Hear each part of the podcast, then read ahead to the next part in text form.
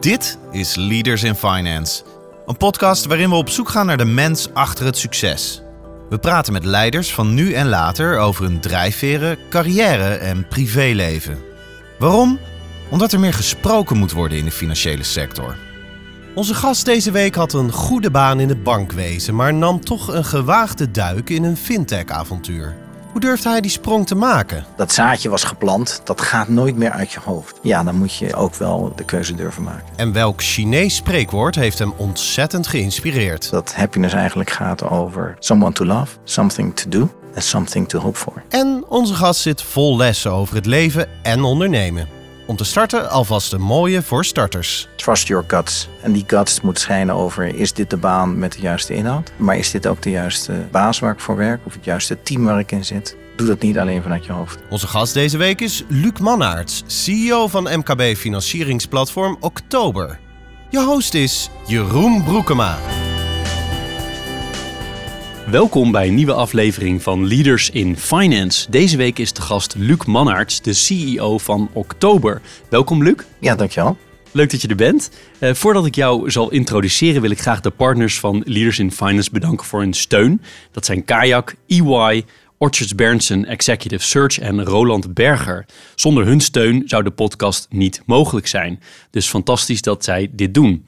Verder wil ik de luisteraars erop wijzen dat recent mijn boek met de titel 100 gesprekken, de mens achter het succes, is uitgekomen met persoonlijke fragmenten van de eerste 100 gasten van de podcast. Dus van Ali Niknam, Klaas Knot, Jeroen Dijsselbloem, tot Karin van Baardwijk, Chantal Vergouw en Annette Mosman. En dus 94 anderen. Ze komen allemaal aan bod. Vind je het interessant? Ga dan naar boek.leadersinfinance.nl om het aan te schaffen. uiteraard kan het ook via de online boekenverkopers zoals bol.com, Amazon en Managementboek.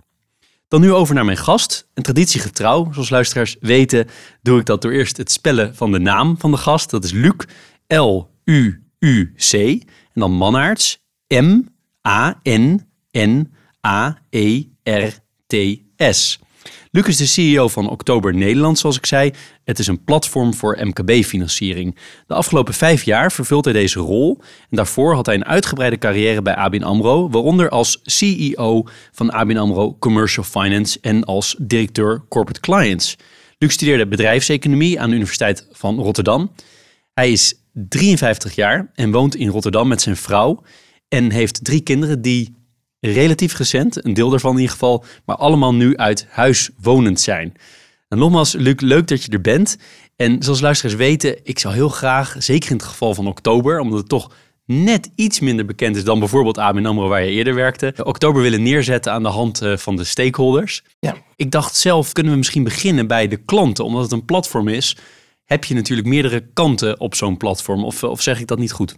Nee, zeker. Dus je hebt, je hebt verschillende stakeholders die uh, je als klant kunt zien. Het MKB-bedrijf uiteraard uh, als eerste, die op zoek is naar financiering.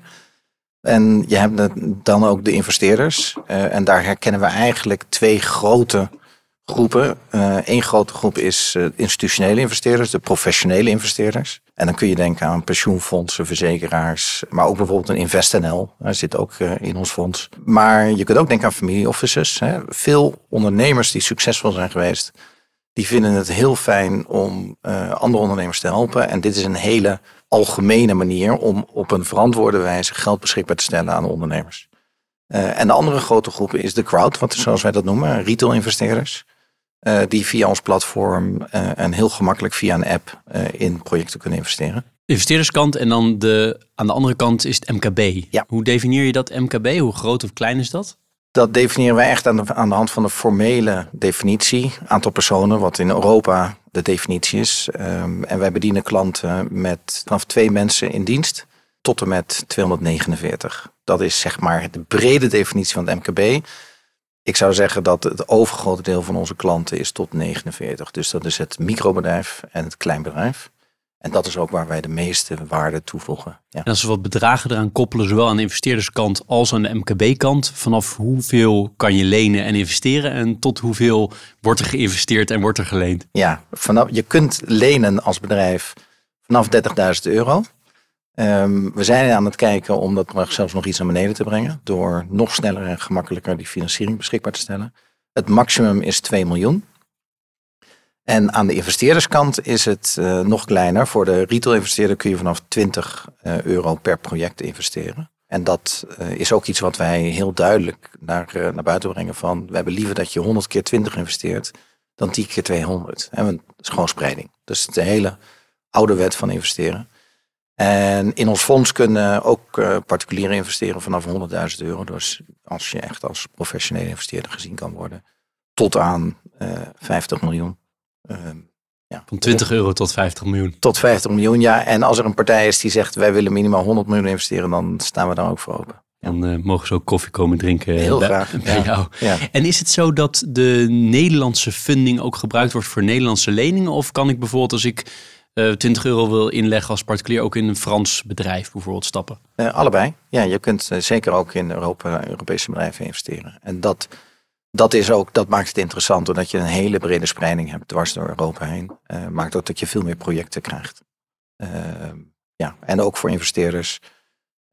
uiteraard in ons fonds zitten allerlei zeg maar risicomitigerende factoren, zoals ze dat noemen.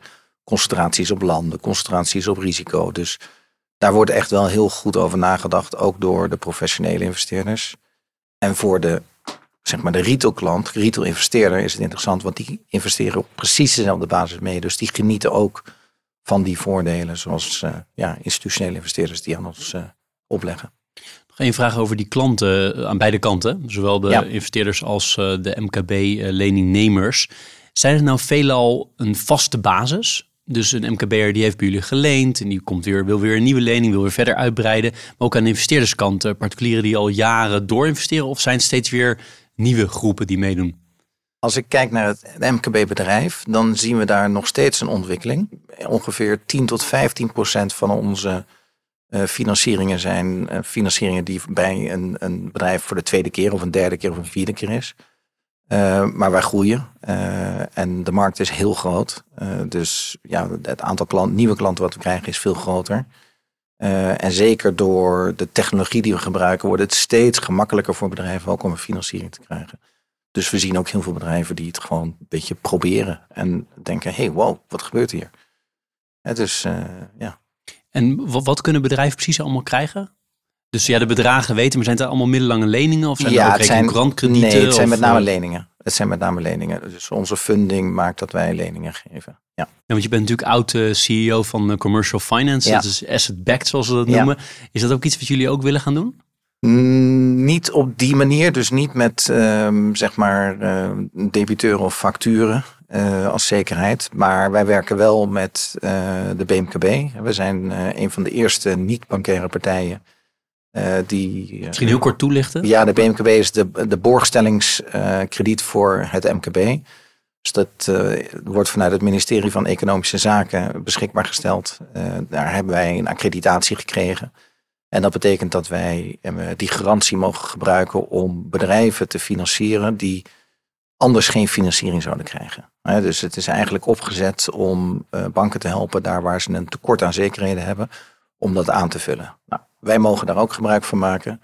Alleen dat doen we wel op een andere manier. Dus dat doen we op wat wij noemen een tech manier. Ehm, en wij hebben dus ook een heel kader afgesproken waarin we dat doen. Eh, en dat is begonnen met eh, tijdens corona. Eh, en ja, wij hebben dat als non-bankaire partij hebben we het meeste aantal BMKB corona kredieten verstrekt na de banken. Dus dat geeft ook wel aan ja, hoe succesvol dat kan zijn. En we zijn nu ook met allerlei producten bezig. De BMKB Groen is vrij recent. Eh, en door onze snelheid hebben wij die ook als eerste in de markt gezet. Ehm, dus dat is wel een zekerheid die we veel gebruiken. We hebben ook hypothecaire leningen voor het MKB. Ehm, en het andere waarmee we werken is de persoonlijke garantie. Helder. We- dit is pas de eerste stakeholder, dus het schiet Ja. niet echt op. Maar ik vind het heel interessant. Eén ding wat ik je nog wilde vragen over die klanten. is, Ik kan me herinneren, want wij kennen elkaar een aantal jaar. Dat jullie ooit een, eh, een, een actie, noem ik het maar even, hadden in Parijs. Of even in Frankrijk moet ik zeggen. Waarbij alle Cacaran, dus alle AEX-bedrijven van, eh, van Frankrijk... Ja. een lening bij jullie hadden. Vond ik Ja. een briljante actie. Maar dat hebben jullie nooit herhaald in Nederland, of wel? Nee, we hebben, we hebben dat in Frankrijk gedaan en het was een enorme marketingstunt.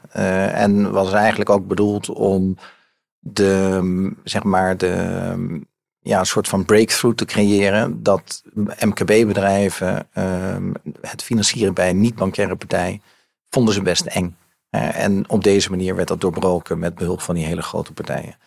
Uh, hebben we in Nederland niet gehaald. In Nederland is die, is die barrière al genomen. We zien in Nederland heel duidelijk dat de MKB-ondernemer zich realiseert: ik heb een bank nodig. Maar ik vind het ook wel prettig om een niet-bankaire partij te hebben. Uh, omdat je daarmee gewoon een alternatief hebt. Uh, en ik zeg altijd, geld is de belangrijkste grondstof om te ondernemen. Nou, voor welke grondstof heb jij maar voor je allerbelangrijkste heb je toch twee of drie aanbieders nodig. Moet je zorgen dat je een alternatief hebt. Ja, toch vind ik het zo'n mooie actie dat je toch nog eens moet overwegen. Buiten deze uitzending zullen we nog eens over hebben. Of je die actie niet in Nederland herhaalt. Ja, ik vond het echt briljant bedacht uh, toen. Ja. erg, erg van genoten. Um, volgende stakeholder, de, de medewerkers, jouw collega's. Ja. met hoeveel mensen runnen jullie de, de show? Wij zijn in Europa met 140 man. In Amsterdam zitten we met ongeveer 20 man.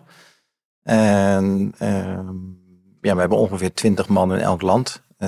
Met zeg maar 40 tot 60 mensen. Ik denk 50 mensen in prijs. Want het komt uit Frankrijk, hè? Het is ooit begonnen in Frankrijk, opgericht door Olivier Gouin in Frankrijk. toen daar het monopolie van de banken, want dat was er toen nog, dat werd toen opgeheven. En toen is hij dit gestart. Wat bedoel je daarmee? Dat was een monopolie? Je mocht in Frankrijk geen lening geven als je niet een bank was. En dat stukje wetgeving is in 2014 weggehaald en toen zijn ze begonnen. En je zei ongeveer 20 man per land, dus ja. 140 man, zeven landen ongeveer? Of? Nee, nee, nee, we zitten in vijf landen. Dus, vijf, uh, oké. Okay, dus ja. het zijn Frankrijk, Nederland? Italië, Spanje, Duitsland. Oké. Okay. Ja. ja, en dat is in de loop der jaren dus uh, verder gegroeid. Ja. Um, wordt er veel vanuit Frankrijk nog geregeld of heb jij helemaal je aparte operatie hier in Nederland? Nee, wij zijn, sterker nog, wij zijn één platform. Um, dus wij, wij acteren echt als één team. Um, en dat geeft ook heel veel schaalvoordelen. het betekent dat op het moment dat je uh, vanuit de techniek iets ontwikkelt, dat je dat vier keer kunt kopiëren naar vier andere landen. Uh, en we zijn dus ook continu naar, op zoek naar wat is de slimste oplossing die we dan ook kunnen schalen in, in de vijf landen. En de twintig man die jij direct mee werkt, wat voor soort rol hebben die? Uh, daar zitten salesmensen bij, daar zitten riskmensen bij, marketing, het datateam voor heel oktober zit in uh, Amsterdam, office management, operations moet ik niet vergeten, want die eh, dus sales verkoopt, risk die kut goed en ops die implementeert. En waar ben jij het meeste tijd mee kwijt? nummer één? Op dit moment spendeer ik vooral veel tijd aan uh, institutionele partijen. Zoeken van, van additioneel geld voor ons fonds. En we zijn vrij veel tijd kwijt met uh, onze technologie als oplossing ook in de markt zetten. en dat gaat eigenlijk op twee manieren. Eén is dat we veel van onze vaste partners die met ons werken als adviseur van een MKB-bedrijf, dat we die de mogelijkheid bieden om via een API, noemen ze dat, transacties op projecten bij ons naar binnen te schieten. Dan moet je je voorstellen dat ze dat, weet je, zodra zij hun gegevens hebben ingevoerd, dan hebben ze letterlijk gewoon 15 seconden later hebben ze een indicatieve aanbieding terug. Dus dat geeft heel veel voordelen en ook autonomie. En de andere kant waarop we onze technologie in de markt zetten, is dat we ook onze technologie beschikbaar maken aan ja, grote partijen die daar interesse in hebben. Ja, dat vond ik interessant, hè? want ik, in de voorbereiding zat ik te luisteren naar een interview van, eh, van Thomas van Zelf van BNR met jou. En hij nou, leek hem zich een beetje verbaasd, te verbazen over het feit dat je zei van ja, de banken zouden onze technologie ook prima mogen gebruiken. Ja. Ja. Dat is ook echt jullie bedoeling, hè? Dat ja, je, dat is... Maar ben je dan eigenlijk nog een financieringsbedrijf of ben je meer een techbedrijf geworden? Wij zijn echt een techbedrijf geworden. Uh, we zijn uh, letterlijk begonnen met financieren met experts. Uh, en op basis van wat wij noemen een expertmodel. Maar vanaf het begin af aan hebben wij de strategie gehad dat uh, we de data verzamelen. En daar waar we via technologie data kunnen ophalen, zodat de klant het niet zelf hoeft te doen, hebben we die route gekozen. En dat heeft ertoe geleid dat we nu een database hebben met zo'n beetje 12 tot 13 miljoen bedrijven door heel Europa heen. Nou, dan kun je je voorstellen wat voor informatie daar zit. En daar zit uh, financiële informatie, er zit gedragsinformatie, uh, er zitten allerlei uh, zeg maar events in die we kunnen gebruiken om te kijken ja, wat voor risicoprofiel een klant heeft. En wat houdt jullie dan tegen om niet nog veel meer landen te bedienen? Misschien bijvoorbeeld vanuit Nederland een ander land bedienen? Omdat elk land zijn eigen juridische kader heeft. En ook omdat elk land zijn eigen uh, gedrag heeft. dus je zult voor een land wel een apart model moeten ontwikkelen. Dus dat is één. Maar het is wel de ambitie om meer landen Het te is gaan zeker de ambitie, dus niets houdt ons tegen. Maar we hebben wel nu gezegd, we willen nu eerst in de landen waar we zitten, willen we gewoon echt schaalgrootte krijgen, succesvol worden. Niet alleen zeg maar de financiering doen, maar ook de technologie naar een niveau te brengen dat de maturiteit zo goed is dat het ook echt door de markt wordt uh, opgepakt. Stakeholder, eigenaren, wie, uh, wie bezitten het bedrijf? Um, een aantal grote aandeelhouders, uh, zoals Allianz uit Duitsland, CNP, CNP Assurance, ook een grote verzekeraar. Een aantal familiebedrijven zitten bij ons als, als investeerder in, als aandeelhouder. Private equity partij en het overgrote deel zit nog bij de medewerkers. Ja, er zijn, er zijn heel veel medewerkers die een klein stuk van het bedrijf bezitten. Ja, ja, de oprichters uiteraard hebben nog forse steek en daarnaast heel veel medewerkers. Dus ik weet niet of ik mag vragen, maar zoals jij zelf ben je ook mede-eigenaar van het ja, bedrijf? Ja. ja dus je, hebt, je voelt je ook misschien wel een beetje ondernemer daardoor? Niet een beetje. Heel erg? Ja, je voelt je meer ondernemer dan loondienst? Ja, want de, de, ja, absoluut. En dat heeft ook met de dynamiek van het ondernemerschap te maken. Hè, dat, uh, nou ja, je, weet je, je, je zei het al van, ik kom van ABN AMRO. Uh, heel groot bedrijf. En daar had ik best een uh, stevige positie. Maar als ik zie welke impact ik daar had, dan is dat niet te vergelijken met de impact die je hier hebt. Gaan we zeker nog op terugkomen. Ik probeer nog even mijn stakeholders Ja, af te... Het ligt aan mij hoor, ligt Ja, aan ja, mij.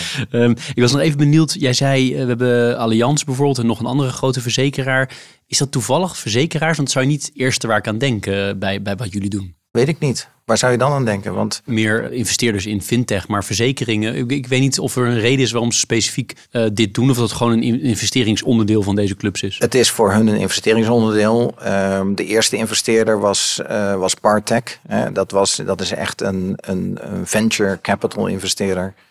Uh, die, ja, die, die ons gewoon de eerste, de eerste stappen heeft geholpen. Ja, precies. Niet, niet bedoeld als van dit is een platform waar we later ook onze verzekeringen op kwijt zouden kunnen. Nee, nee, nee, nee, nee zeker niet. Nee, je moet je voorstellen dat de laatste ronde die we hebben gehad, die, ja, daar hebben we 50 miljoen op gehaald. Ja, dan heb je gewoon een andere soort investeerders nodig. Helder. Ja. Toezicht. Wie uh, houdt het toezicht op oktober? Um, verschillende partijen. Uh, gelukkig worden dat er minder, maar in elk land hebben wij toestemming om een crowdfunding platform te draaien. Dat gaat vanaf eind november dit jaar naar één toezichthouder, de, de Europese toezichthouder. En die zal in ons geval in Frankrijk zitten. Uh, we hebben ook een AIFM-vergunning. Uh, dat betekent dat we onze eigen fondsen mogen managen. Dus dat zijn de toezichthouders, ja. En in Nederland is dat de AFM. In Nederland is dat de AFM. Heb je Ja. daar veel, veel contact mee? Valt wel mee. Ik denk dat um, hè, we hebben het professioneel opgezet. Uh, we hebben altijd als uitgangspunt genomen dat we de zwaarste regels uit elk land pakken. En die als basis nemen. Want we wisten dat het ooit een keer bij elkaar zou komen. Dan wil je niet tegen een of andere beperking aanlopen. Maar nee, het valt mee. Maar de Nederlandse eh, toezichthouder is wel professioneel. Waar, waar, waar is, zo, uh, is de AFM het meeste gespitst op, denk jij? Wat vinden zij Bescherming van de retail-investeerder. retail investeerder? Ja. Niet professionele investeerder die Nee. een paar duizend euro investeert, die uh, Absoluut. goed voorlichten. En waar ze met name, denk ik, maar dat is mijn, mijn inschatting, beducht voor zijn, is als uh, platforms uh, ermee stoppen. Hè? Want dan ja, heb je toch leningen lopen van drie, Ja. vier, vijf jaar. Ja, hoe gaat dat Wie afgewikkeld gaat het worden? servicen? Ja, ja, ja. De continuïteit daarvan. En wie, wie, bepaalt, wie zorgt ervoor dat die ene retail-investeerder die dan, uh, weet je, 100 keer 20 euro heeft geïnvesteerd, ja, die moet die wel netjes terugkrijgen. Dat moet wel geregeld worden. Ja. Dat is Ja. wel. Uh, Helder. Wie zijn jouw concurrenten? Hoe kijk je ernaar? Met name de banken. Ja. Ons risicoprofiel zit redelijk dicht bij de banken. We merken dat uh, als de banken hun risico uh, opschalen, dat als ze meer risico willen nemen, dan zien wij, ja, dan zien wij dat gewoon in onze flow. Hè. Banken kunnen gewoon veel goedkoper funden en dus ook veel goedkoper financieren. Eh, en als ze hun risicobereidheid naar beneden schalen, dan zien wij bij ons de inflow toenemen. Maar dan moet je het dus echt hebben van uh, snelheid, klantenservice, online gemak en dat soort, dat soort zaken? Ja, en heel vaak financieren we ook met banken. He, dus we zien ook dat banken op een gegeven moment zeggen van ja, op deze sector weet je, hebben wij genoeg exposure of op deze klant hebben we genoeg exposure. Um, dus we zien heel vaak dat we naast een bank werken. En dat doen we ook heel graag. Um, want dat zegt ook iets over de klant. Maar zou je de, zou je de stelling kunnen eh, poneren dat als jullie steeds goedkoper kunnen gaan vinden, want dat is neem ik aan de bedoeling, als Ja. je groter wordt en grotere bedragen uit de markt kan halen, dat de strijd dan, strijd, hè, de concurrentiestrijd om de klant, dat die dan makkelijker wordt. Met andere woorden, is, is de fundingkant daarin nog uiteindelijk het belangrijkste, dus gewoon de prijs? Absoluut. Ik denk dat als wij dezelfde funding zouden hebben als de bank, dat wij dan eh, de groei niet meer kunnen aankunnen. Dan is het on- onbeperkt. Dus funders zien jullie toch gewoon als risicovoller wat dat betreft? Of is het puur de rol van de Europese Centrale Bank eh, als het gaat om het verstrekken van funding? Ik denk dat met name eh, de toegang tot go- goedkope funding voor de banken een voordeel is wat wij niet hebben. Hè, wat wij zien is dat eh, onze concurrentiekracht in het eh, hypothecaire product, ja, dat zit veel dichter bij de bank. Want daar moet de bank namelijk ook terugvallen op de kapitaalmarkt. Hè. Daar kan ze geen deposito's van retailklanten gebruiken om, eh, om een lange termijn funding eh, te organiseren. Heel interessant. Ja. Laatste stakeholder, eh, de maatschappij. Ja. Hoe kijken jullie daarnaar? Zijn jullie daar heel erg mee bezig met het algemeen belang? Of is het vooral het belang van de MKB'er beter dienen, waarmee je ook de maatschappij dient? Nou, dat is één, hè, het bedienen van de MKB-bedrijf, maar met name het realiseren van financiering voor het bedrijf. En maak dat simpel, eenvoudig. Want het is voor heel veel bedrijven is het iets wat ze één keer in twee jaar, drie jaar doen. Het is een proces wat voor hun een black box is.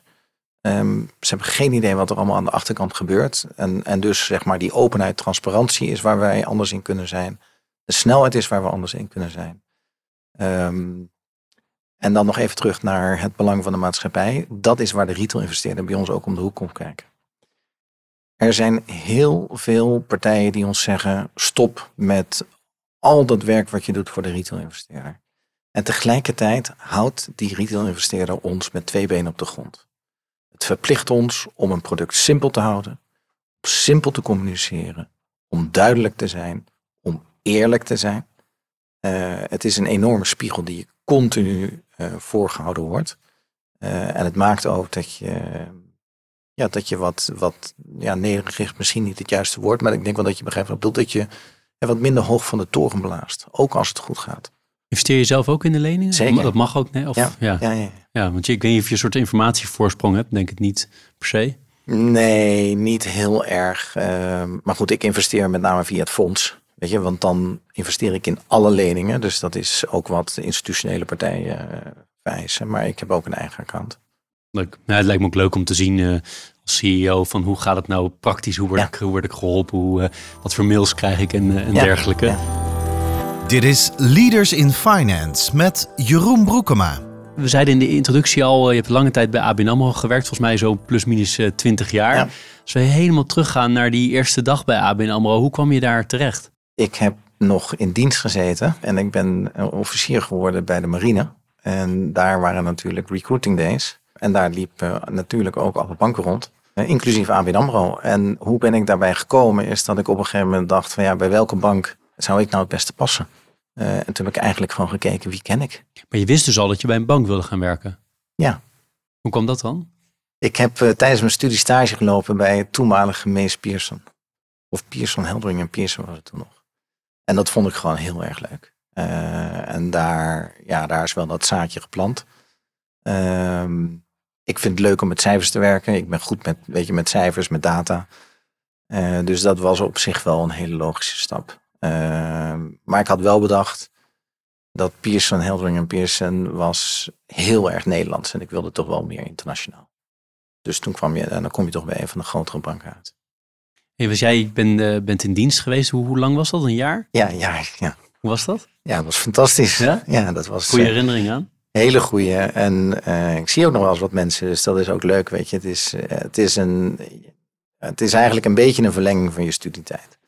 Eh, wel een stuk serieuzer, maar nog niet zoals het werken.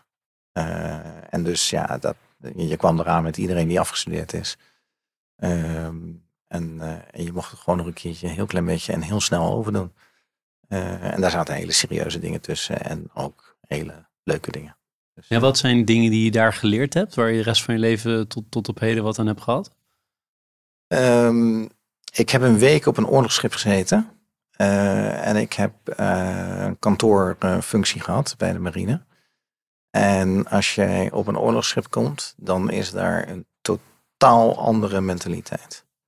Ehm, op eh, kantoor kun je grapjes maken, kun je lol hebben. Ehm, kun je een klein beetje, weet je, eh, het kantje ervan aflopen. Als je op zo'n schip komt, en we zijn op een gegeven moment ook in oorlogmodus gegaan, dan ga je dus vier uur op, vier uur af. Ehm, dat is, daar kun je niet spelen. Dat is ongelooflijk serieus. En ik liep daar als officier. Dus dan ben je meteen een van de hoogste, hoogste rangen op zo'n schip. En er wordt ook gewoon naar je gekeken. En dat was een zo'n groot verschil. Eh, dat is me heel erg bijgebleven. Want waarom was je officier? Dat word je niet meteen als je aankomt, neem ik aan. Nee, omdat ik, ik was een van de laatste die in dienst moest gaan. En ik had gezegd, nou, ik ga voor die, weet je, kunt daarop solliciteren. Dus ik heb gesolliciteerd voor een officiersrol. Ik had zoiets, als ik dat niet word, dan ga ik een half jaar reizen en dan eh, kan ik er Maar hoezo, het was dienst, je moest toch? Nee, want ik, je had wel uitstel kunnen krijgen voor een half jaar en dan was het gewoon klaar geweest. Oh, dat wist je ook. Het Ja, dat was wel. was wel duidelijk dat het uitgefaseerd Ja, ging ja, worden. ja, dat was al bekend. Ja, Ah, nee, dat dus was al je had eigenlijk een soort keuze of je in dienst ging of niet. Niet helemaal, maar je kon het ontwijken, laat ik het zo maar zeggen. En dit was de hoogste functie die je kon krijgen. Ja, ja. Dus dat vind ik dan ook interessant. Waarom moest je per se de, de officiersrol hebben? En anders was je gaan reizen. Nou, dat is denk ik meer ambitie gewoon. Eh, en omdat ik wel ook een broer heb, die is ook in dienst geweest eh, als soldaat. Ja, daar werd ik niet heel enthousiast van hoe hij zijn tijd doorbracht. En dan was het gewoon echt eh, ja, bij de poort staan en, eh, eh, en de slagboom open doen. Ja, dat was toch niet iets wat ik voor me zag. Heb je nog iets heel engs meegemaakt? Want je bent dus niet uitgezonden geweest, maar is er nog, zijn er nog Nee. gevaarlijke dingen geweest? Nou, we- op een gegeven moment waren we dus in, in zeg maar, dat schip aan het, aan het testen. Dat was helemaal uit elkaar gehaald. eh, en moest weer worden gereca- gerecalibreerd worden. En op een gegeven moment eh, zei de kapitein van kom vannacht maar op de brug staan. Ehm, en eh, toen was het rond de vier uur. En toen zei hij van eh, beter nu om je even vast te houden. Ik zei van ja, hoezo? Hij zegt hou je maar even vast. Aan, aan de rails zeg maar voor. En op een gegeven moment eh, wat ze doen is ze willen weten hoe snel kan zo'n schip stil liggen. Dus ze gaat volle vaart vooruit. En dan draaien ze gewoon de schroef om. Die blijft dezelfde kant op draaien, maar ze draaien hem om. En dan ga je dus volle kracht achteruit. Nou, dat water kwam ongelooflijk dicht bij de brug. En ik was blij met dat hij had gezegd, hou je vast. Want dat, de punt gaat weg, gaat onder water. En dan denk je van, wanneer stopt het? De achterkant komt uit het water. Dus dan hoor je die, die, die, zeg maar, die eh, motor hoor je brullen. En die schroef. Eh, en dan valt hij en dan ligt hij stil. Ja, dat was wel, dat herinner ik me nog Je steeds. beschrijft het zo mooi. Ik heb het gevoel dat ik daar, daar bovenop, die de brug heet het of zo, Ja. daar boven sta. Hoe ga je dan om met angst? Want het was wel echt angst dit. Leef je heel ja, rustig? Ja, dat, ja, Je had wel het idee, hij heeft, mijn collega Ja. heeft het in check. ja, dat is... Ik had zoiets van wanneer stopt het en hoe ver komt het. Maar in dat moment ben je niet met je angst bezig. Ben je met je omgeving bezig. Ik vind het al wel interessant om te weten, ik weet niet of je er mening over hebt, maar zou het nog goed zijn dat iedereen in dienst eh, gaat? Oef. Een lastige, een Ehm, beetje politieke-achtige Ja, vraag een- tegenwoordig. Het is een maar, beetje eh, een politieke vraag. Ehm, maar laat ik het zo zeggen. Je hebt voor jezelf de meerwaarde gezien. Eh, maar die moet je er ook wel van maken. Hè. Ik ben ook eh, in het bestuur van de Vereniging van Reserveofficieren gegaan. eh, heb een seminar georganiseerd. Ja, en de vraag is of iedereen die mogelijkheden krijgt en ook of iedereen die mogelijkheden pakt. En tegelijkertijd, je krijgt wel een stuk structuur. Je ziet ook iets van, eh, van het leger, hè, van de marine of van de luchtmacht. Ehm, ik denk dat we in de huidige tijd allemaal weten hoe belangrijk het is. Ik bedoel, met wat we in Oekraïne zien, eh, komt het opeens heel dichtbij.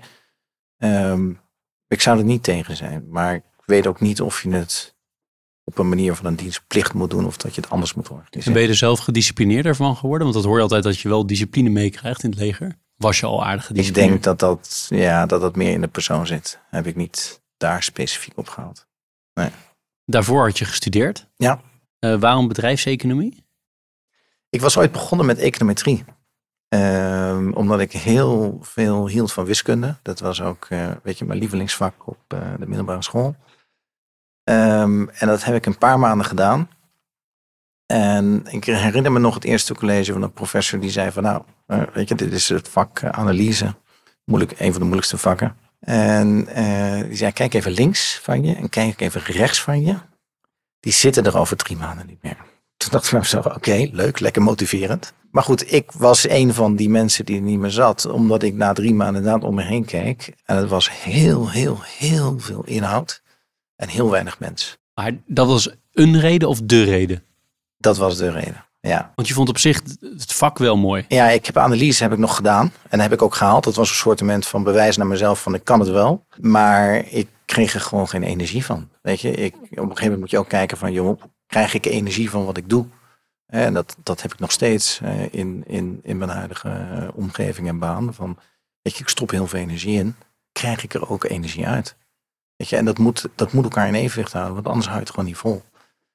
Um, dus daarom ben ik een bedrijfseconomie gaan doen. En uh, Rotterdam had toen een numerus fixus, maar daarvan zei toen de begeleiding van, joh, je woont wel in Rotterdam en kunt zo beginnen. Dus uh, zo ben ik daar terecht gekomen en dat heb ik met ongelooflijk veel plezier gedaan. En hoe was je studententijd? Druk. Ik was lid bij een studentenvereniging, dus met een jaarclub. Ik hockeyde. Ik werkte, ging regelmatig al wel op vakantie. Dat was, begon toen ook een beetje een soort van de standaard te worden. Ja, en uiteraard ook nog studeren. Dus meestal was mijn week dat ik uh, op maandag op de sociëteit was, dinsdag hockey, woensdag sociëteit, donderdag hockey, vrijdag, zaterdag werken, zondag hockey. Dat is best een druk programma. Dan moest je ook nog op vakantie. Ja. Wat voor werk deed je? Ik heb verschillende dingen gedaan. Maar ik heb in een parkeergarage gewerkt. Dan kon ik ook studeren. Dat was wel handig. Want dan kon ik twee dingen combineren. Van een receptie daar of zo? Ja, een receptie. En uh, weet je, gewoon dingen. Mensen die langskwamen vragen hadden. Maar uh, ja, als je dat op vrijdag, zaterdagavond doet. Dan is het niet zo heel druk. Dus ik heb daar behoorlijk wat studieuren gemaakt. Wat heb ik nog meer gedaan? Meer studiegerelateerde dingen gedaan. Integrant. Bestaat nog steeds. Weet je, dat soort zaken. Dus... Leuk, leuk om te horen. En uh, hockey was puur ontspanning of was je daar uh, heel competitief? Uh, nee, dat was bezig? wel competitief. Ja. ja. Ja. En ik denk als je me nu terugvraagt van waar heb je je discipline van, is het daarvan. Ehm, want ik heb altijd hoog gehockeyd, zeg maar subtop. zowel zeg maar overgangsklassen of reserveovergangsklassen. En ja, dan zit je op een niveau dat je als, als jij als lid van het team de kantjes ervan afloopt dan verliest het team. Het is heel simpel. Weet je, als jij tegen elf hele goede tegenstanders speelt, als jij één plek hebt waar het gewoon minder goed gaat, ben je gewoon de sjaak. Verlies je. Dan kan je vertellen, op dat niveau wordt dat niet geaccepteerd. Nee, dan ben je snel klaar. Dan ben je snel klaar. Je snel en, uh, ja, naar, ja. Een andere, naar een andere ploeg. Maar wat voor, wat voor positie stond je? Uh, midden. Midden. meestal rechts of links midden. Is dat net als bij voetbal dat je veel moet lopen? Ja, dat was niet mijn sterkste punt, maar uh, er moest wel veel gelopen worden. En je bent dan te typeren als een echte teamspeler, als ik jou zo beluister? Of is dat, uh, zeggen anderen dat niet over je? Dat denk ik wel, maar ik vind het zelf vooral ook. Weet je, ik merk gewoon, en zeker ook naarmate ik ouder ben geworden, uh, vind ik dat zeg maar samenwerken met mensen, een team, en daar ook gewoon veel energie in steken, maar ook heel veel plezier uit halen, is voor mij eigenlijk altijd heel belangrijk. Als we dan verder teruggaan, helemaal naar je, je, je echt je jeugd, jeugd, jeugd. Ja. Kan je delen hoe je bent opgegroeid? Uh, zeker. Ik ben uh, opgegroeid, ik denk in de middenklasse uh, gezin. mijn vader werkte bij een assuradeur. Mijn moeder die was verpleegster. twee broers, allebei ouder. Mijn middelste broer die uh, was wat minder gifted, noem ik maar, met zijn hersenen. En dat was ook altijd de discussie die ik thuis had van, nou ja, dan kom ik met een mooi cijfer terug. En uh, dan hoor ik niks. En uh, als mijn broer dan een zes of een zeven haalt, dan krijgt hij complimenten. Wat mijn moeder ook zei van, weet je, je moet blij zijn dat je een goed stel hersens hebt. Je moet het goed gebruiken. Ehm, en hou dat, weet je, in je hoofd. Dat is de verantwoordelijkheid die je meekrijgt. Dus dat is ook wel een beetje, zeg maar, ja, wat ik mee heb gekregen vanuit huis. Um, en het andere wat ik heb meegekregen is dat ik ook zie, weet je, hoe belangrijk, zeg maar, werk is. Ook voor mijn broer, hè, die, uh, mijn broers. Uh, ja, die toch ook hè, op hun eigen manier hun weg moeten vinden. Uh, maar hoe belangrijk werk is voor iedereen eigenlijk in het leven. En hoe belangrijk de positie in het gezin als jongste? Je noemde al een voorbeeld daarvan. Ja, ik kon natuurlijk een beetje de kantjes eraf lopen. Weet je, mijn oudste broer die had het, uh, die had het, zeg maar, die kreeg de, de grootste klappen. En uh, zoals dat gaat met de jongste, die kijkt ernaar, die denkt, oké, okay, dat moet ik dus niet doen, dat kan wel. Dus nou, ik denk dat ik daar geen uitzondering ben. En opvoeding, wat voor, wat, hoe typeer je de opvoeding? Strak, heel los? Nee, wel vrij. Ja. ja. wel altijd, zeg maar, je eigen boontjes stoppen. Hè, dus ik had een krantenwijk en wij woonden vlakbij de tuinerijen in, zeg maar, niet in het Westland, maar in Nieuwekerk. dus ik ging ook tomaten plukken en nou, daar kocht ik dan mijn surfplank van en dat soort dingen. Dus, dus ik, ja, ik was ook toen al wel weet je, druk bezig, s ochtends, smiddags. En dan, ja, we gingen regelmatig ook gewoon naar de zee met, met de buurjongens. Weet je, dat geen rijbewijs, uh, plank op het dak, zes planken, een Peugeot 504. En dan naar de Noordzee en daar de hele dag surfen. En was je helemaal, aan het eind was je helemaal kapot. Mooi. En Rotterdam is dus belangrijk voor je, want daar, daar heb je een groot gedeelte van je leven eh, en je bent er nu ook weer. Ja, dat is, ja, ja, het is wel belangrijk. En tegelijkertijd, het is niet iets wat zeg maar dogmatisch is voor mij in de zin van dat ik er moet zijn. En we hebben ook in Amsterdam gewoond, we hebben in Utrecht gewoond. Uh, ik ben bij in Rotterdam terechtgekomen omdat ik daar directeur grootbedrijf uh, werd. Maar we wonen met heel veel plezier. Heb je nog meer van die mooie levenslessen zoals je beschreef over, uh, over je broer en wat je moeder daarover zei? Niet vanuit mijn jeugd. Dus meer vanuit was later. Ja. Nou ja, dat is, dat is wel, wel mooi. Want um, wat ik natuurlijk heel boeiend vind als ik naar jouw cv kijk, is dat je twintig jaar bij ABN AMRO uh, ja. hebt gewerkt. En ook dochteronderneming zoals uh, Commercial Finance. En daar enorme carrière maakt. Hè. Je, je, je schopt het tot echt de, de top van, de, van de bank. Als je de, de baas bent van een van de dochterbedrijven, dan heb je, zit je wel op serieus niveau. -huh. Dat zeg ik alvast. Hè? Je bent heel bescheiden, maar dat, dat vind ik. Uh, en op een bepaald moment maak je die switch. Maar laten we eerst eens kijken naar hoe kwam het dat je steeds weer in die hiërarchie omhoog ging bij ABN AMRO? Ik denk toch doordat ik dingen ondernam, dingen initieerde, wegen inging die anderen niet ingingen. Voorbeelden? Nou, uh, een voorbeeld is dat, uh, weet je, we hadden op een gegeven moment, ik, ik zat bij Corporate Finance en dan was ik uh, verantwoordelijk voor het, het chemieteam. En we hadden een hele senior directeur aangetrokken in Engeland. En die kende een Duitse CEO heel goed. Dus die belden we op en we zeiden: Hey Nigel, kun je ons introduceren? Nou, hij, vond, hij was, vond het hilarisch dat we hem belden. Hij zei van ja, ik ga dat zeker doen, maar uh, ik mag nog helemaal niks, want ik zit nog in mijn, wat ze noemen, gardening leave periode. Hij mag helemaal vanuit een concurrentieperspectief niets ondernemen. Hij vond het fantastisch dat wij hem gewoon belden, terwijl hij nog niet eens bij ons in dienst had. Ja? Wij dachten er niet over na met het team. Maar als is van ja, maar die gast komt bij ons werken, moeten we gewoon gebruiken. Het chicken let's go. Um, ja, dat is, dat is denk ik een voorbeeld. Um, een ander voorbeeld is dat ik betrokken was bij de eerste uh, publieke bod op de, uh, de Stock Exchange in Istanbul. Uh, toen adviseerden we Axel Nobel. Um, en toen was de vraag, ja, wat, wat voor aanbieding, wat voor bod ga je doen? Want dat was een, een, zeg maar een inflatie van 80%. Dus als je vandaag de prijs vaststelt in Turkse lieren, uh, voor het bod wat over 30 dagen open gaat en over 60 dagen sluit, ja, weet je, dan ben je 60 dagen verder. Ja, wat is dan de, de waarde van het aandeel? Dat weet niemand. Dus ik heb eerst bij de Istanbul Stock Exchange geprobeerd of we dat in dollars mochten doen. Nou, dat was ongeveer als vloek in de kerk, dus dat was uh, even schrikken. Um, kreeg ook geen antwoord. Uh, maar uiteindelijk hebben we maar bedacht van oké, we gaan het doen in de Turkish lira equivalent van zoveel US dollar. Dus we hebben gewoon gezegd oké, okay, we zetten het eigenlijk in dollars, maar we, we doen het bot in Turkse lira. Ja, en dat, uh, ja, dat hebben we gedaan. En we hebben geen reactie gekregen van de Istanbul Stock Exchange dat het niet mocht. Ja, dat soort dingen. Uh, toch maar gewoon springen. Het is toch gewoon ondernemend eigenlijk, ook daar.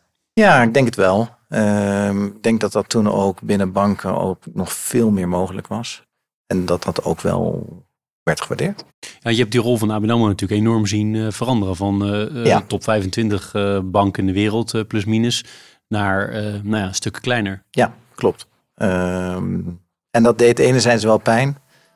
En anderzijds is dat ook gewoon de werkelijkheid. Ja. Je luistert naar Leaders in Finance met Jeroen Broekema. En dan dat scharnierpunt in je loopbaan, dan komt er blijkbaar een punt dat je zegt, en nu ga ik weg bij die bank. Ja, maar dat is een, dat is een heel gradueel proces geweest. En dat begon eigenlijk nog veel eerder. Dat begon eigenlijk op het moment dat Lehman's viel in 2007. En dat is ook het moment dat de ABN AMRO, zeg maar, het bot op ABN AMRO kwam rond die tijd. Dat is een jaar later. En ik had een paar collega's en wij zagen gebeuren wat er met Lehman gebeurt. En wij dachten van ja, weet je, er, er moet iets van een nieuwe bankwezen komen. Er moet een nieuwe bank komen. Dus daar zijn we mee begonnen.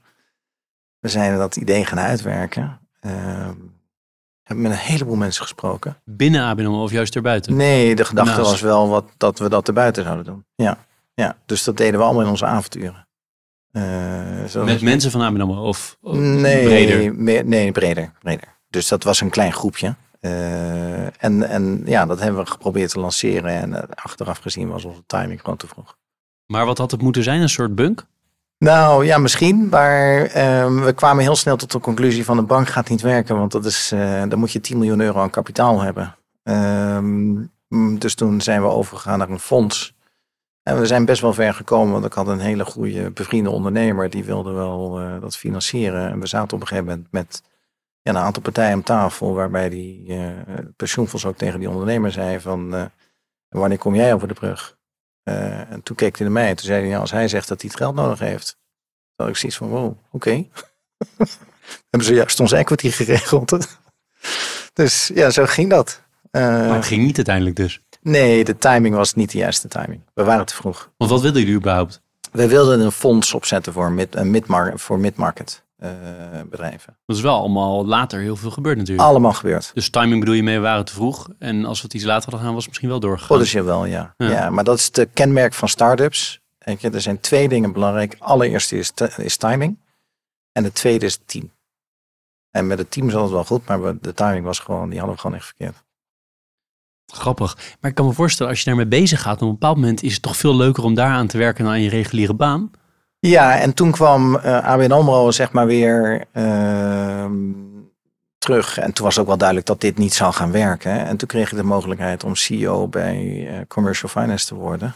Ehm, en heb ik best nog wel wat van die ideeën die we in die start-up hadden. Heb ik ook meegenomen naar Commercial Finance. Heb ik daar geïmplementeerd. Want daar heb je echt je eigen bedrijf binnen de Ja. groep geleid. Ja. Was dat heel anders dan in die functies daarvoor?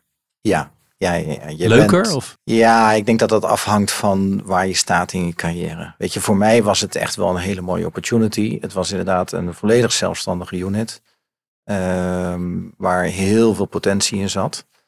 eh, die door zowel intern als extern op dat moment eigenlijk werd onderschat. Eh, en die heb ik zeg maar benoemd. Die heb ik ook naar boven gehaald. Eh, en ik heb ook gezegd, weet je jongens, dit is waar wij goed in zijn, maar dit is ook waar ABN AMRO goed in is. En dat moeten we gaan combineren, weet je. Je moet die brug slaan. En, en die brug slaan is iets wat ik heel erg leuk vind, eh, waar ik ook goed in ben. En de naam van ABN AMRO, want het heette toen IFN. eh, ja, daarvan zei ik van, jongens, laten we alsjeblieft ABN AMRO Commercial Finance gaan heten. Weet je, die naam van ABN AMRO is zo groot. Die, alleen dat al opent zoveel deuren. Dus het zijn maar kleine voorbeelden, maar ja, je gaat dan wel veel meer waarderen van wat is de kwaliteit van de ene organisatie en de kracht en van de andere. En, en daarop bouwen is gewoon ongelooflijk leuk. Je zei het was een gradueel proces. Dat je Ja. uiteindelijk afscheid ging nemen van die bank. Eén zaadje was dus dat eigen bedrijf proberen Ja. uit, de, uit de grond te stampen. Wat was het nog meer? En uiteindelijk, hoe, waarom heb je de switch uiteindelijk gemaakt? Ja, het andere was dat ik met mijn, ehm mijn, mijn risk director ehm, tot de conclusie kwam bij Commercial Finance dat we heel veel data hadden. En dat we eigenlijk een, eh, een fintech in huis zouden kunnen zijn. En daar waren we mee begonnen. Dus hadden ook zeg maar, de modellen ontwikkeld om eh, op basis van de datapunten die in die business zaten, om daar een risicomodel op te maken. Dat gaf hele goede resultaten. Ehm, maar uiteindelijk was het op dat moment voor ABN AMRO belangrijker om eh, focus te leggen op compliance.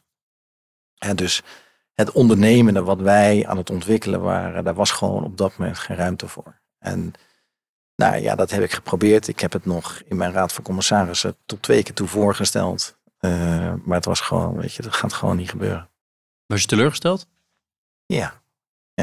En dat was de echte trigger om weg te Nou, gaan? ik, en daarom zeg ik, het is een gradueel proces, omdat dat, za- dat zaadje was geplant. Dat gaat nooit meer uit je hoofd. Weet je, dat is wel het interessante. En jij zegt van, daar ben je daar liever mee bezig. Het gaat niet meer weg. En dan krijg je de mogelijkheid om eigenlijk heel ondernemend bezig te zijn. En op een gegeven moment komt daar gewoon een stop aan.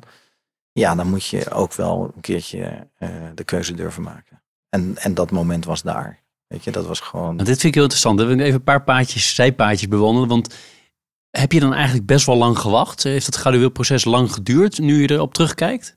Denk het wel. Maar te langer dan je had gewild? Of Nee. Was je dan zo loyaal bijvoorbeeld? Of was het de angst voor het onbekende? Of was het gewoon het comfortabele waar je zat? Of allemaal? Ik denk het comfortabele in combinatie met, het, met zeg maar de angst voor het onbekende. Weet je, de, de, die combinatie. Want je zit natuurlijk heel luxe. Hè? Ik bedoel, laten we heel eerlijk zijn. Je hebt een fantastisch salaris, leuke baan. Ik had een fantastisch mooi team. Ehm, en er was helemaal geen reden om weg te gaan. Eh, totdat ik merkte van, ja, maar wacht even, weet je. Als dit soort ideeën niet de ruimte krijgen. Hè, want het was niet dat wij zeiden van, joh, we hebben 50 miljoen nodig om te investeren. Het was het meest winstgevende zakelijke bedrijf van ABN AMRO.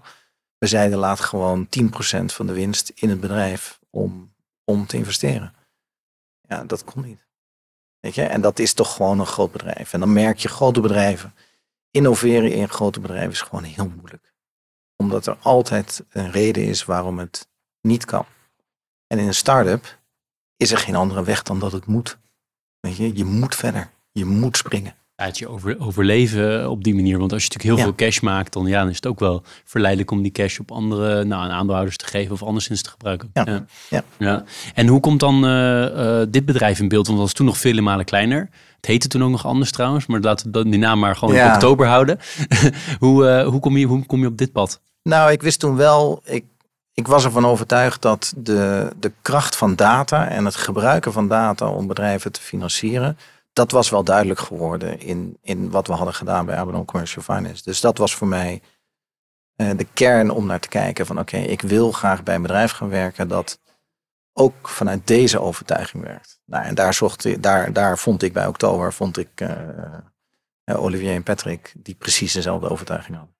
Maar wat, wat dacht je toen? Je dacht van, dit is wel heel klein, moest nog, eh, was net pas geld opgehaald waarschijnlijk, of nog niet eens. Nee, net niet. Het niet is best Ehm, wel, had je daar, daar had je blijkbaar geen angst voor. Je dacht van, je had er wel vertrouwen in blijkbaar. Ja, want In de eh, mens dan of het concept? de mensen. Dus eh, zowel de mensen en met name de senior mensen die daar zaten, die hadden toch allemaal wel een achtergrond bij een, een zeg maar bedrijf met een goede reputatie.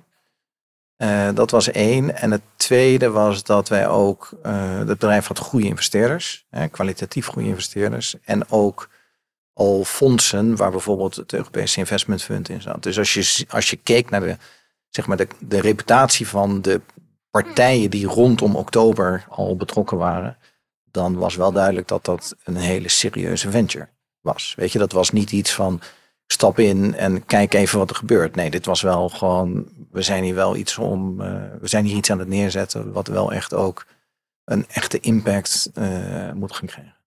Hoe was het dan die eerste maanden? Want je was CEO van die, eh, van die dochteronderneming. Alles was voor je geregeld, assistenten, weet Ja. ik veel, wat er allemaal geregeld kan worden. En dat was nu opeens niet meer zo, gok ik. Nee, nu moet je alles zelf regelen. Letterlijk gewoon je computer je bent er nu aan gewend na vijf jaar, maar hoe was het in het begin? Ja, ja, ja, weet je, was op zich best leuk. Weet je, je computer bestellen is natuurlijk één ding. Maar ehm, wat je met name anders doet, je bent meer tijd kwijt met eh, het organiseren van je eigen agenda, je eigen dingen, noem ik het maar. Terwijl in een groot bedrijf ben je best wel veel tijd kwijt aan het managen van stakeholders. Dat heb je allemaal niet. Eh, de eerste, de eerste zeg maar management team meeting die we hadden, wat we overigens überhaupt niet zo noemen, maar anders kan ik het niet duidelijk maken. Ehm, ja, de volgende dag belde ik, eh, belde ik zeg maar eh, onze CEO op en zei van, ja, wat hebben we, ik bedoel, moet dit nog besloten worden of zo? Of, of, of opgeschreven? Hij zo, we hebben het toch gisteren besproken? Is toch klaar? Nou, dat was wel even voor mij zo van, oké, dat gaat even wat anders hier. En dat kan bij een start-up. Weet je, op een gegeven moment ga je ook gewoon wel de, de, de, de kritische massa krijgen. Dat je dingen wel moet gaan noteren. Dat je wel moet vastleggen. En het heeft ook gewoon te maken met de omvang. En je bent er nu vijf jaar. Is het steeds weer uitdagend of is het op een bepaald moment ook een soort van, nou ja, niet single product, maar wel redelijk duidelijke niche waarin je zit? Je doet geen betalingsverkeer of hele andere producten. Ehm, heb je steeds nieuwe uitdagingen? Of zeg je, nou ja, soms denk ik ook wel eens, ik zou wel een extra, eh, nog extra complexiteit op mijn bord willen. Het gaat eh, met ups en downs. En ik denk dat dat typisch iets is wat bij een start-up eh, speelt. Het gaat, weet je, je, je hebt zelf veel meer impact. Dus als je dingen doet, dan zie je daar ook direct het resultaat van. als er dingen goed gaan, dan ga je ook met z'n allen ga je een, een berg op. En uh, als je boven bent, dan is het fantastisch. Um, en de, de weg naar beneden is ook wat steiler. Dus je gaat ook harder naar beneden. De dalen zijn dieper. Um, en dat is het moment waar het verschil wordt gemaakt. Weet je, daar moet je doorheen. Um, en dat... Heb je er ook een voorbeeld van? Van zo'n uh, piek of zo'n dal? Nou ja, ik denk dat de, de coronatijd een hele mooie voorbeeld was. Hè, toen in maart 2020 corona kwam. Uh, toen hebben wij letterlijk gezegd van weet je jongens, we gaan gewoon een maand, gaan we niks doen. We gaan geen nieuw geld uitgeven, omdat we gewoon willen zien wat voor impact het heeft. Um, maar dat is wel je bread and butter. Dat is wel waar je uh, elke maand uh, de salarissen van betaalt. Dus als je zo'n beslissing neemt, dat is ongelooflijk heftig. Um, en dat moment hebben wij gebruikt om staatsgarantie te krijgen. En toen we die hadden, uh, hadden we ook niet voorzien. Maar dat is dan wat je zeg maar als ondernemer ontwikkelt uh, met elkaar. Um, ja, dat bleek een gouden greep. Want dat bleek opeens het product wat wel goed in de markt kon. En wat wel voor onze investeerders acceptabel was.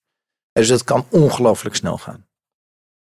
Um, en ik denk dat juist in de, in, in, zeg maar in de dalen, dat je dan moet kijken wat is het wat ik kan doen? Waar ga ik mijn energie in steken? Waar kan ik het verschil maken?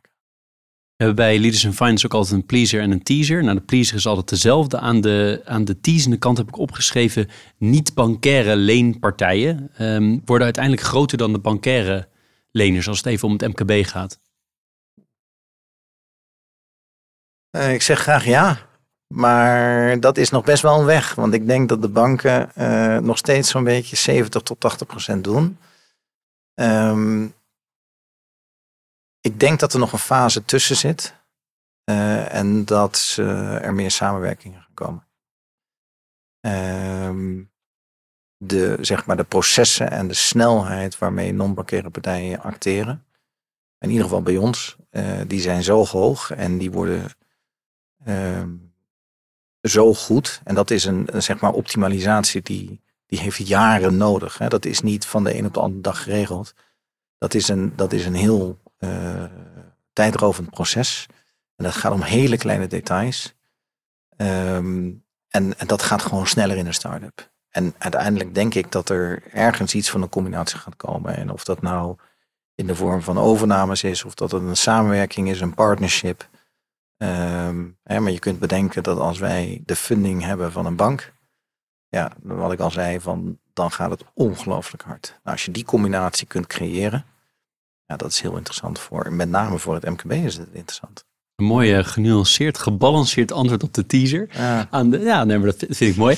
Uh, ik meen het oprecht, niet cynisch. Um, aan de pleasende kant uh, boeken, lees je graag of heb je bepaalde dingen waarvan je zegt dat, dat, dat geef ik graag aan mensen? Ja, ik lees, ik lees veel, al vanuit mijn werk.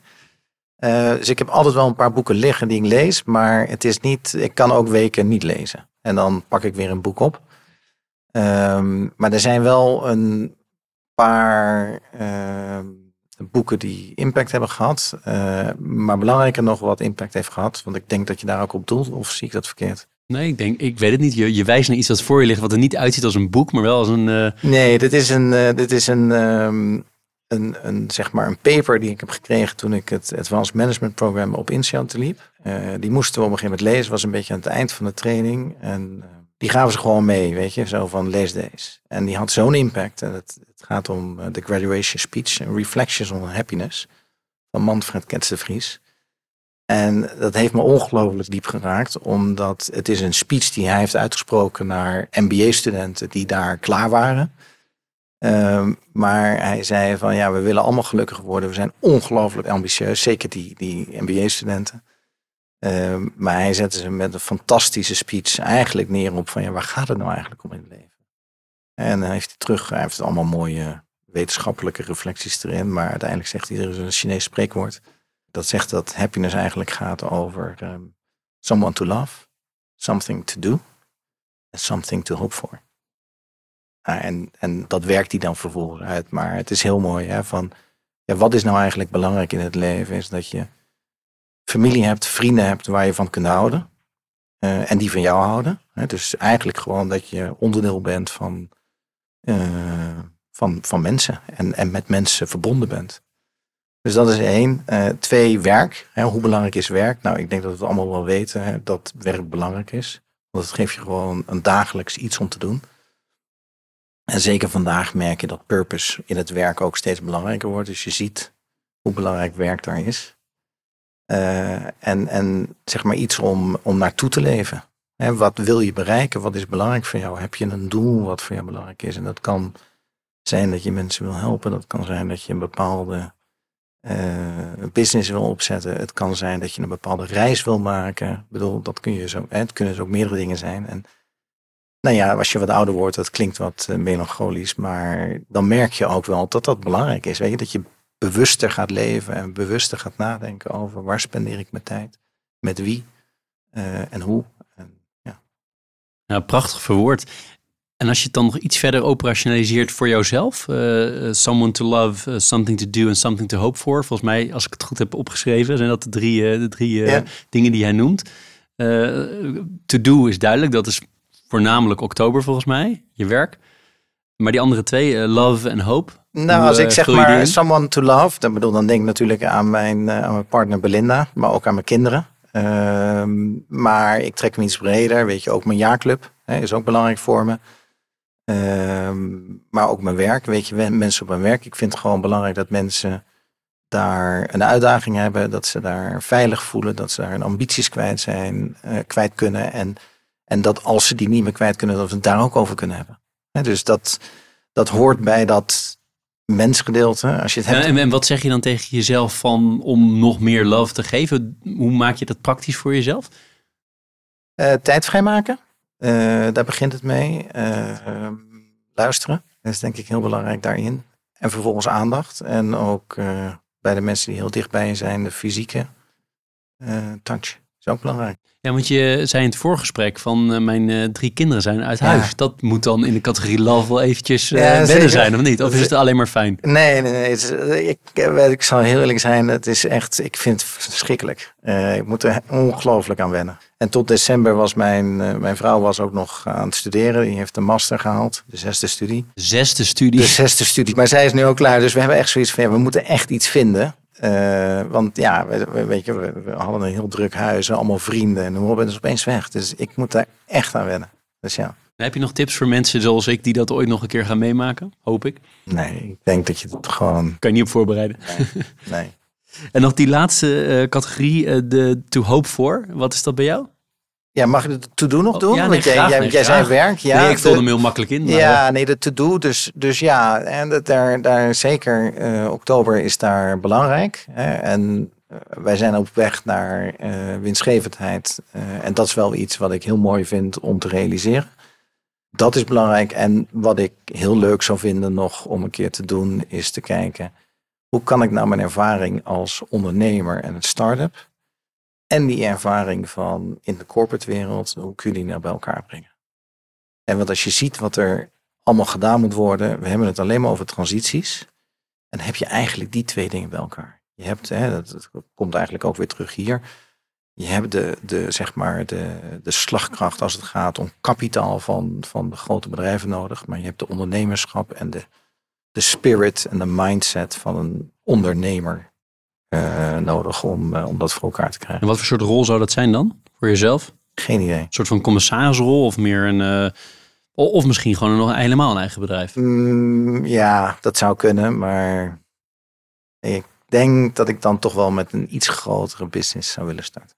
Nou, als je het wel gaat doen, heb ik een tip voor je. Het gaat om timing en om team, heb ik eerder geleerd vandaag. Dus, uh, Dank je. Hey, tot slot, uh, laatste twee vragen. Uh, Ik kan nog uren met je doorpraten. dat moeten we ook zeker doen, maar dat gaan we niet meer ja. verder off the on the record gaan we dat niet, niet een paar uur van maken, want dat wordt, wordt wat lang. Tips voor starters op de arbeidsmarkt. Heb ik iedereen gevraagd, wil ik jou ook heel graag vragen. En met name in die financiële sector, want dat is toch onze primaire doelgroep. Ik heb er eigenlijk één en dat is um, trust your guts je moet in een rol komen, eh, ik zei het al eerder, die jou heel veel uitdaging geeft, die jou veel energie geeft, want je gaat er ook veel energie in steken. En, en die guts moet schijnen over, is dit de baan met de juiste inhoud? Uh, maar is dit ook de juiste baas waar ik voor werk, of het juiste team waar ik in zit? En doe dat niet alleen vanuit je hoofd. Wauw. Ik krijg een hoop, uh, hoop mooie lessen, levenslessen vandaag, vandaag mee. Okay. Tot slot, Heb jij nog iets waarvan je zegt, uh, Jeroen, dat is toch jammer dat je dat niet hebt uh, aangestipt of dat zou ik graag nog willen delen? Ja, één ding en dat gaat over duurzaamheid. Er komt een enorme opgave op ons af als het gaat over hoe verduurzamen we eigenlijk gewoon onze maatschappij. Dat gebeurt met wetgeving en die wetgeving wordt via de financiële sector wordt die de maatschappij ingeduwd. En dat is feitelijk gewoon wat er gebeurt. En dat is voor heel veel MKB-ondernemers echt wel een vraag van hoe ga ik dit nu doen? En hoe wordt dit concreet? Weet je, want dat is met name van hoe wordt dit concreet? En dan kunnen we een enorme ja, bak met regelgeving over elkaar uitgooien. Maar uiteindelijk gaat het toch om, willen we dit? En als we het echt willen en genoeg mensen willen het, dan gaat het ook gebeuren. En daar hebben wij een tool voor ontwikkeld die MKB-ondernemers heel erg goed kan helpen. En eh, die gaan we in het tweede kwartaal gaan we die lanceren. Dus uh, Mooie aankondiging. Nou, als, die, eh, als die er is, dan zal ik hem eh, als link opnemen op de website bij, eh, bij, bij deze aflevering. Hm. Heel veel dank, Luc. Wat ik al zei, het was heel interessant. Mooie levenslessen, mooie verhalen die ook enorm bij me blijven hangen. Ik weet zeker dat ik dit weekend nog een paar keer terugdenk aan dit interview. En misschien wel een heel praktisch, maar mooi compliment is dat op een bepaald moment ik helemaal niet meer door dat we al zo lang aan het praten waren. Dus uh, dat, dat heb ik altijd, als ik het in ieder geval zelf als luisteraar nummer één, uh, heel erg leuk heb gevonden. Dus uh, veel dank daarvoor. Ik heb zo meteen, ik wijs er nu naar, kunnen luisteraars niet zien, maar nog een cadeautje voor je ga ik je zo, zo geven. En voor nu heel erg bedankt voor je openheid, want je bent de ja, de embodiment in, eh, in goed eh, Nederlands van het idee van deze podcast. Namelijk zakelijk en privé combineren. Maar ook daarin nou, een bepaalde kwetsbaarheid aan de dag uh, te leggen. En dat heb je, heb je heel erg mooi gedaan. Dus heel veel dank. Graag gedaan. Dankjewel. Dit was Leaders in Finance. We hopen dat je deze aflevering met veel plezier hebt beluisterd. We stellen je feedback erg op prijs. Wat houdt je bezig en over wie wil je meer horen? Laat het weten in een Apple of Google review. Dat kan ook via de sociale mediakanalen of direct via een e-mail. We kunnen het enorm waarderen als je dat doet. Tot slot danken we onze partners voor hun steun. Dat zijn Kayak, EY, Otjes Berndsen Executive Search en Roland Berger. Bedankt voor het luisteren.